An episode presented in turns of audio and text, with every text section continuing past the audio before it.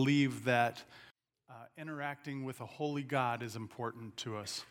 And if we don't, from time to time in our public celebration uh, of, of Jesus and his resurrection, his victory, spend time in prayer, then we may be missing some of what the Lord has for us. So, in just a few moments, I'm going to call out some categories, and those categories will be things like relationships, there'll be things like healing, uh, physical healing, there'll be finances, and other things.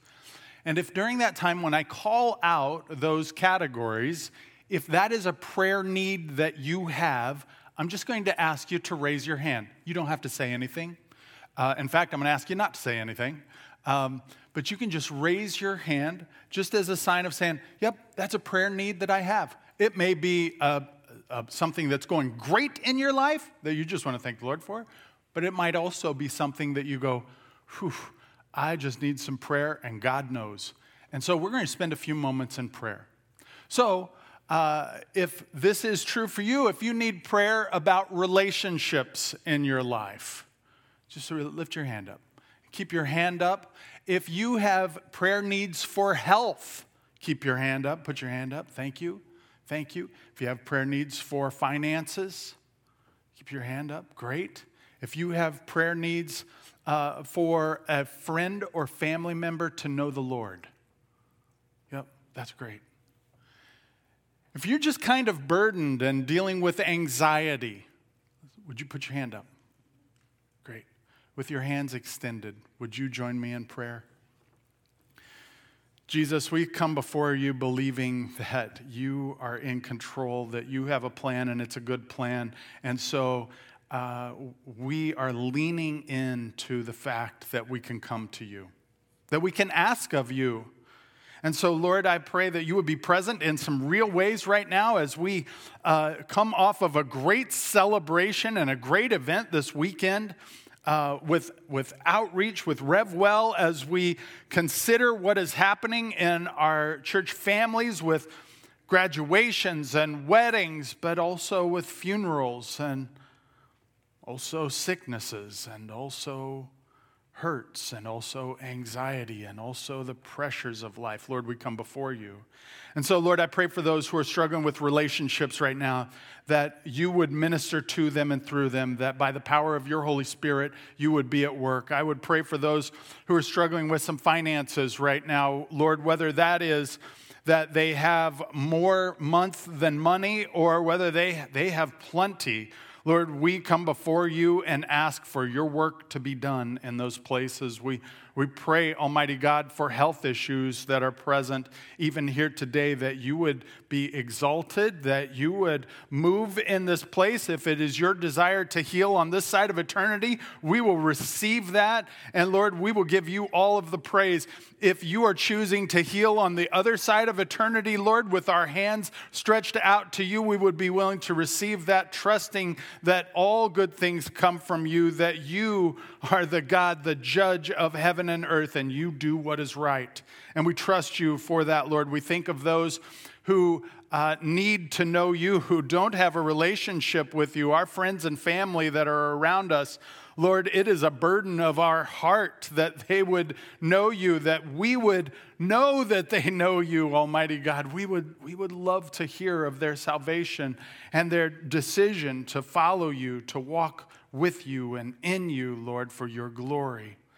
Lord, I pray for those who are struggling with anxieties right now. And Lord, we recognize that this season of life has certainly produced amazing anxieties. The type of anxieties that maybe didn't even exist uh, before this season. And so we pray for that. We ask that we would take your yoke because it is light and it is good, recognizing that our yoke is heavy and we can't bear it. So, Lord, have your way in this place. I, I ask that if there's anyone who is blind, that they would see.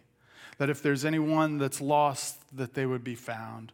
That if anyone is dead in sin and death, that they would be found alive in you, even here today, even for your glory, even right now. Lord, I pray that the veil between heaven and earth would be so thin that we can see you on the other side and worship with the church invisible in a special way, even today.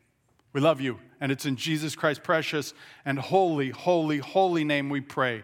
And all God's people said, Amen. Amen. Amen. Well, thank you. We are in Romans chapter 7. As you're turning to Romans chapter 7, I want to set the stage. We have said that if we would be willing to see it, time can be represented by hills and valleys. And that we're accentuating that right now because uniquely we are standing on a hill where perhaps we can see the end more clearly than we've ever seen in our lifetime. Perhaps in previous times, there's been a, a hill in front of us that prevented us from seeing beyond it. But uniquely, right now in world history, we're able to see the end. What I don't know is how many hills and valleys are between here and there. But what I am saying is that it appears we can see it. And because that is true, uh, I am saying this I think you're here on purpose and for purpose. I, I, I, believe that there is something stirring in our congregation and in our group in a special way in these days. That it's not about just, just come like, what do I get out of church? But rather, I am here to give all to you, Lord and you have a work that you want to do. One of the things that we often do in our prayer times, especially at the end of our services, is we'll put our hands out like this, and it's a symbolic gesture of just saying, Lord, I will give you anything that you want, you can have, and I'll receive anything you have for me, Lord, with joy and gladness. Uniquely, I see the church doing a work uh, that I haven't seen in the past. We're standing in full view of something we perhaps haven't seen in the past as well. A little bit different than the prophets. The prophets, their perspective was even better. They could see clearly and they spoke to it using the word. And so we want to jump into the word. We want to rightly defi- uh, uh, divide the word. We want to uh, understand God's word and receive it with joy and gladness as it was intended. And so that's what we're doing. We're in Romans chapter 7 today as we continue in our series, The Romans Road. If you need a Bible, there are some in the back. I want to encourage you to uh, get a Bible. I, I, love, I love to have mine in services, even when it's up on the screen, because I like to highlight and underline and jot notes off to the side. I think that's important. It's a part of the supplemental study of the Word throughout the week. It's super helpful. You might be saying, Well, I didn't bring my Bible, uh, but I do have it on my phone. That's great. Uh, you can do that. This is my step of faith.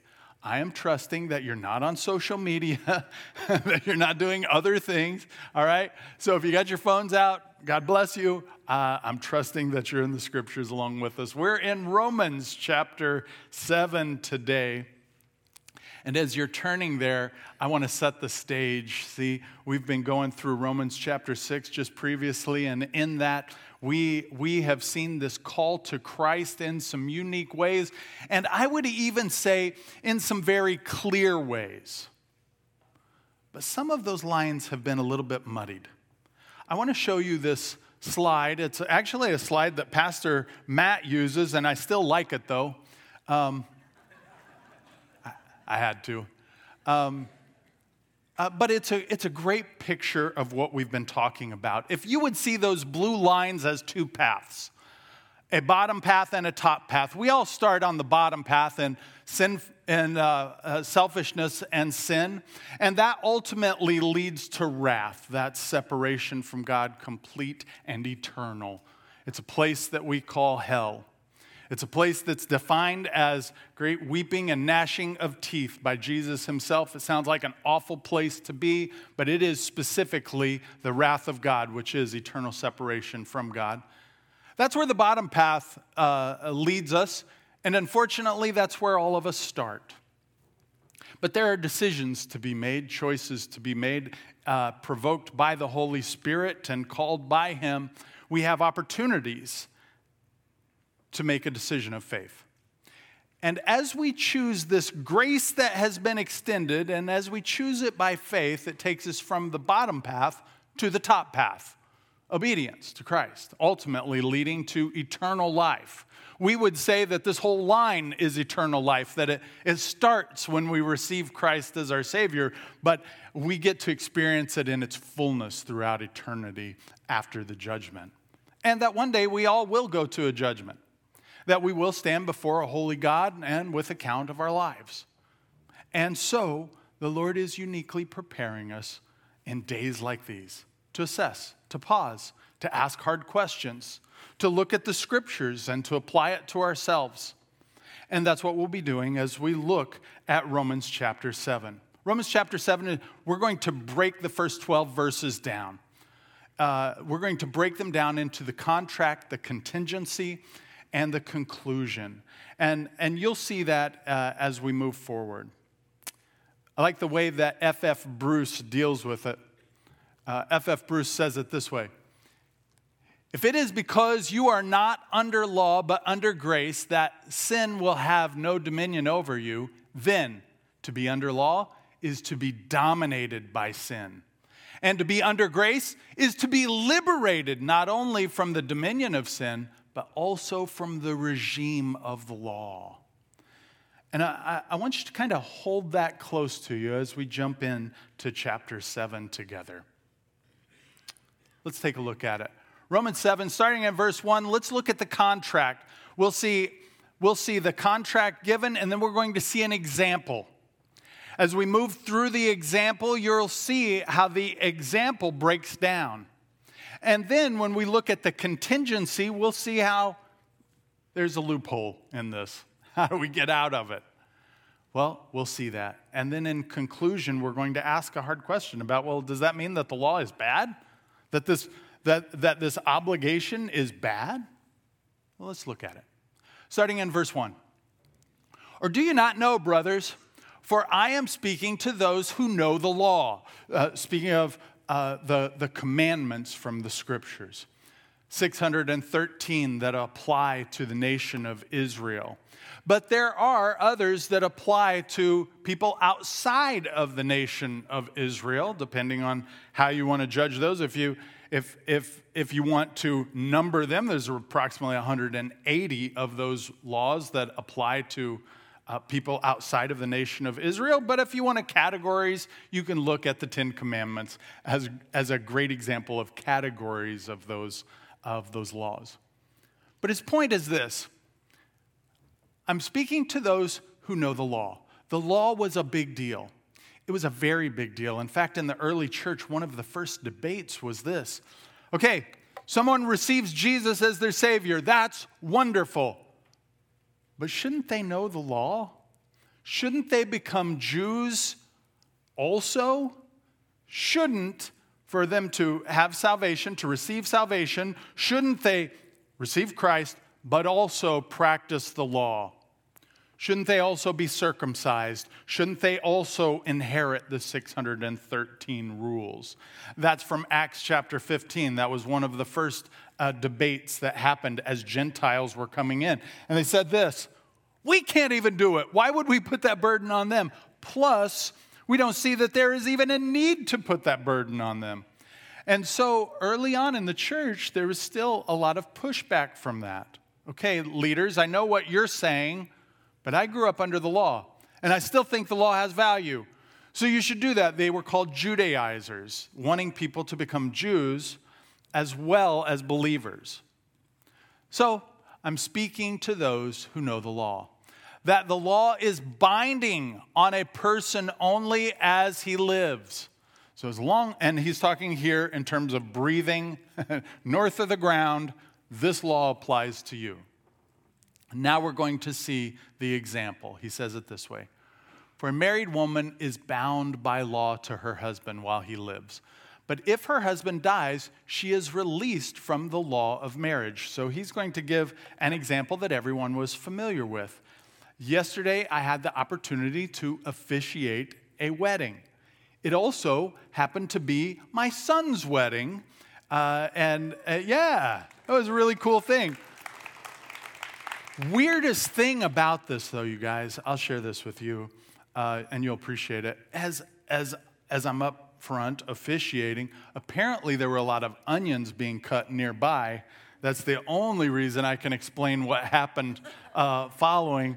But I'll just tell you that this daddy slash pastor didn't quite make it with dry eyes. It was, it was a special moment of, you know, uh, watching uh, my, my son respond in faith, not just to his Lord, but in faithfulness to this woman, and this woman doing the same. And so I'm looking at this adult male who happens to be a Marine, and I see my three year old baby right there. Right? Like, man, you don't even use spoon with mashed potatoes, you know? And it was a weird moment. But my point is that they went through this ceremony, and at one point, they, they had a time where they shared vows.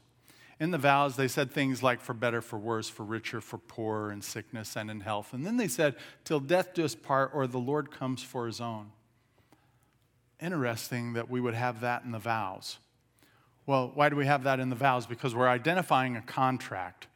And in the contract, we know that as long as we're living, we have a responsibility to these vows and to follow, to obey these vows. There, uh, no one forced them to make those vows, but they are voluntarily submitting to the authority of those vows in their lives. For better, for worse, richer, poorer, sickness, and in health. I vow to love and to cherish you until I die or the Lord comes for his own. And that's what they're identifying in this passage as well. Verse 3, he gives another scenario. Accordingly, she will be called an adulteress if she lives with another man while her husband is alive. So he's saying this that if you have a vow that you have made and you just choose to live with somebody else despite this vow that you've made, you are then considered an adulterer. Now we know that there, there are some things that Jesus gives. Adultery is, is uh, uh, one of the, the ways that is an acceptable divorce. That's, that's not the point in this. The point that they're giving in this passage is what breaks uh, this contract. What gets us out of this contract? And Paul very specifically wants us to know that it's a death. And he's given the example of marriage. When someone dies in marriage, the other person is free to remarry, to get in a different contract. Continuing on. But if her husband dies, she is free from the, that law, and if she marries another man, she is not an adulteress. Likewise, my brothers, you also have died to the law through the body of Christ. So he's given the contingency. That contingency that he gave and as an, as an example in the contract, he is showing how this works for us in our, in our lives. So the contingency is death. And then as the hearers in Rome are hearing this, is like, this is not very hopeful. That the only freedom that I get from these laws, these rules, is death. Yikes. But here's where life comes, and it comes paradoxically. You have also died to the law through the body of Christ. In chapter 6, there was an illustration given of baptism. And in that, we were reminded that we are dead to sin and death. That's why we go down into the water. And we rise up alive in Christ. And he's following that same logic here that you have died to the law. You're, you're dead to that. But you are alive in Christ. Christ's death replaced our death. When we receive Christ, we're receiving his death. That's what he died for. And that as we rise up, we are rising up alive in Christ. May we have eyes to see that. So that you may belong to another.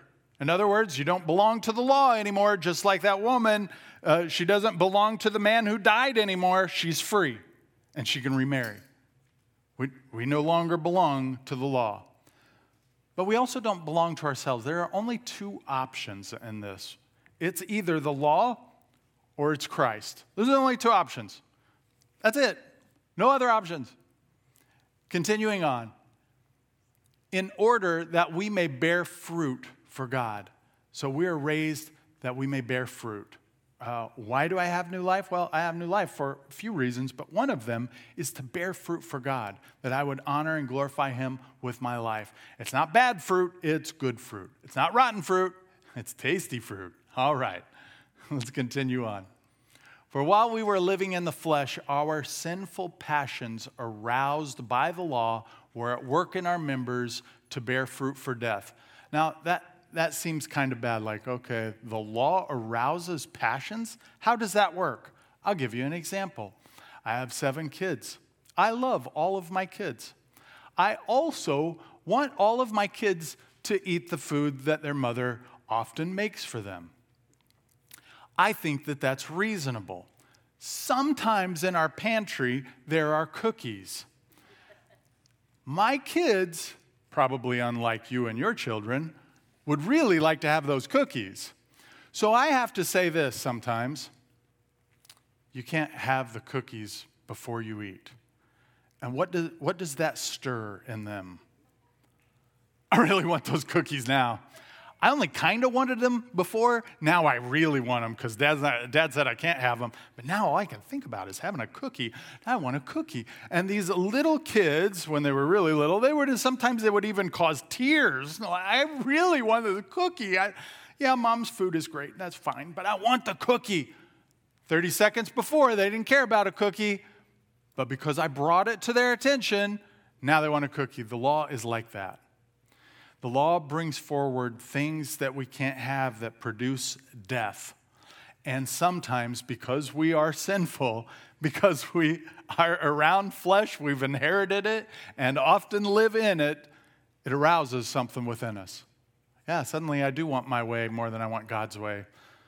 Suddenly I'm willing to do things that I maybe wasn't willing to do just before I was made aware of it. And we'll see that as Paul uh, continues to talk it through in verse 6. But now we are released from the law, having died to that which held us captive, so that uh, we serve in the new way of the Spirit and not in the old way of the written law. So we're not bound by those old ways. So what's the conclusion? Well, what then shall we say? That the law is sin? So was it sin to say no cookie? No. But what it did do is it aroused something within my kids. What the law has done is it's aroused something within us. I'll, I'll, say it another way. A few weeks ago, we talked about our checkbooks. For those of you who know what a checkbook is, for the others, go ahead and Google it later. But a checkbook, we keep account of the spending that we have. We identify what type of spending that we've done, and if in this example we have spent more than we have in the bank, the checkbook lets us see that. But if I didn't have a checkbook, it still doesn't mean that I didn't overspend, right? The checkbook didn't make me spend more or spend less. That's not the point. But it does record it and helps me identify how I spent it. The law is similar. What the law does for us is it, it, it doesn't make us sin, but it does allow us to see where we have helps us to categorize it, helps us to know what is good to spend and what is bad. And so we see it here. Yet if it had not been for the law, I would not have known sin, for I would not have known what it is to covet if the law had not said, You shall not covet. But sin, seizing an opportunity through the commandment, produced in me all kinds of covetousness. For apart from the law, sin lies dead. I was once alive apart from the law, but when the commandment came, sin came alive and I died. The very commandment that promised life proved to be death to me. For sin, seizing an opportunity through the commandment, deceived me, and through it killed me. Let, let me pause there before we go to verse 12. So it would be a little bit like this Paul is saying that, okay, even though what has been produced by the law has been death, that doesn't mean that the law is bad. It would be like this, and I recognize the illustration I'm about to give is going to break down, okay? It's not a perfect illustration, but if I said this to you, if in five days you show up, you individually, if you show up with uh, $511 trillion I will double it.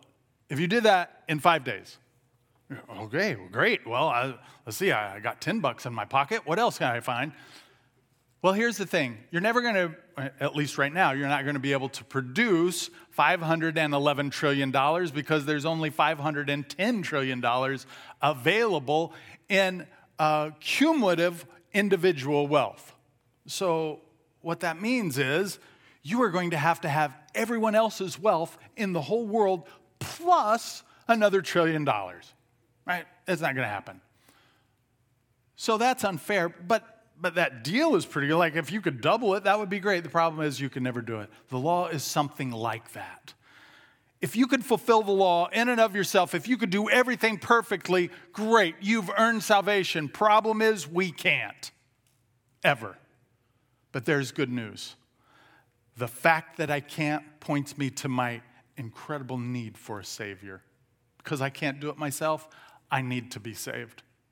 I, it's, I can't earn it, I can't buy it, I can't borrow it, I, I, I can't inherit it from my genealogy from my ethnicity.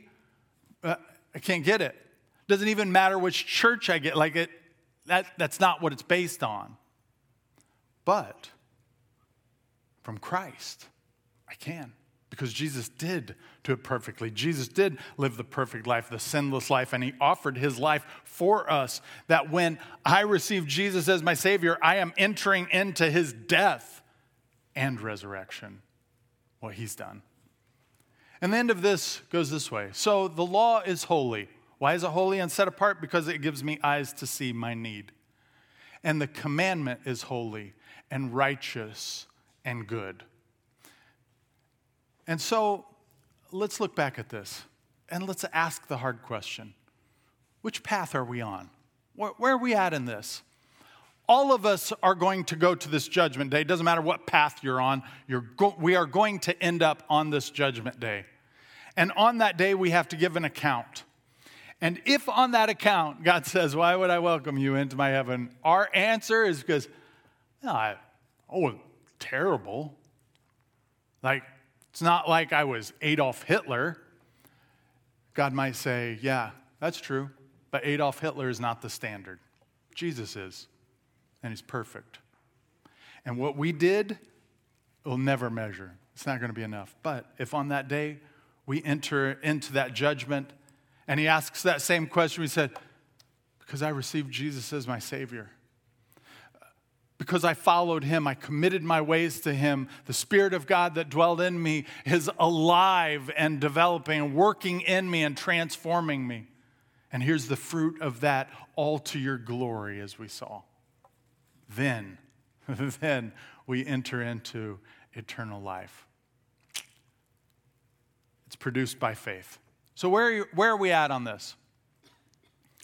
As we enter into a time of communion, I want to ask these questions. They won't be available during communion. If you need to take a picture of it to kind of chew on it, that's great. These are some good uh, questions to chew on as we walk forward uh, and as the worship team comes.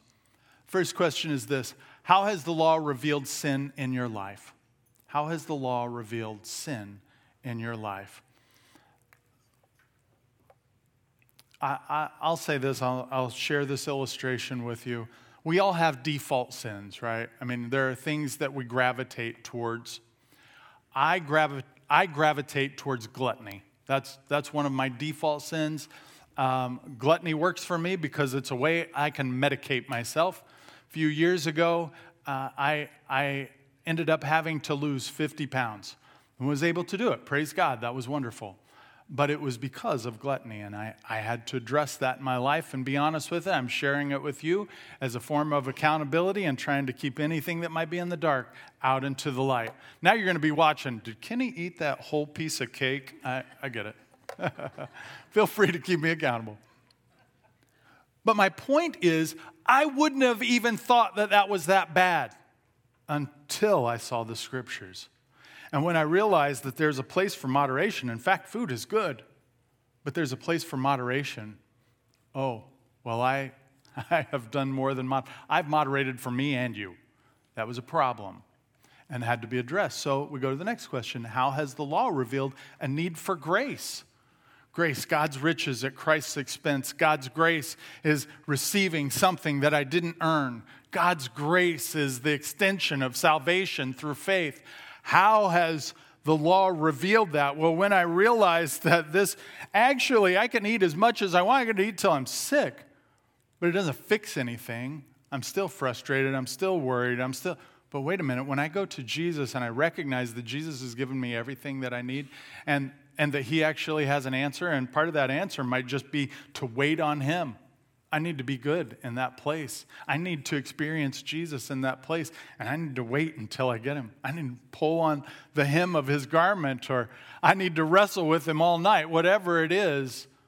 But there's Jesus, and I experience Jesus uh, through his word. And then, how has grace led you closer to the Lord? How has that grace led you closer? Praise God. God revealed some things through me and my own sin ooh, I have a weakness that needs to be addressed. And perhaps you have one too.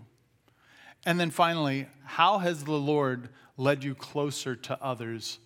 How has the Lord led you closer to others in this? Here's the reality we're the body, and we need one another. Uh, my weakness is supplemented in Christ by your strength, and vice versa. We're a body and we come together, we're stronger together. In fact, we work together. That's how bodies are. Last week, we gave this illustration of a finger, if you remember. We said this that a finger is great for the hand. You can do a lot of things. Uh, it helps working in concert with the rest of the fingers in your hand. You can grasp things and, and, and use things, but if that finger is severed and is on the floor, now suddenly you don't have access and your fingers have to do things that they're not used to doing and you're working in ways that you hadn't been. And by the way, for that finger, there is no life there. It, you can't expect it to do anything, it's separated. And we see that um, in terms of our work with, or our connection with God. And so, in just a few moments, we're going to participate in communion. How we practice it here is called open communion. That means if you've received Jesus as your Savior and you've taken the time to examine your heart, then you are free to participate. You'll notice that there are four stations in this room, and we encourage people to come down the carpeted areas toward their station and then uh, go and get both the cup and the bread and return on the outer edge to their seats and wait for everyone, and then we'll participate together. And so, with that in mind, and as you spend a few moments just examining your own heart and asking the Spirit of God to reveal to you, where am I at? What path am I on? And have I addressed these questions in my life? As you do that, join me as we pray. Lord, we love you and we thank you. We ask, O oh Lord, that you would be lifted up and exalted. We ask, Almighty God, that you would Give us eyes to see, ears to hear, and a heart to understand. And even as we wrestle with hard things and are honest about some hard things in our lives, recognizing that we're all works in progress, we, we need you. And we're reaching out to you, Lord. In faith, we trust you, Lord, as our Savior to rescue us, not just for salvation, but also for day to day living. And so be exalted here today, O Lord. Move in this place in such a way that we would hear and respond to you, even as we participate in the Lord's Supper. It's in Jesus' name we pray. Amen.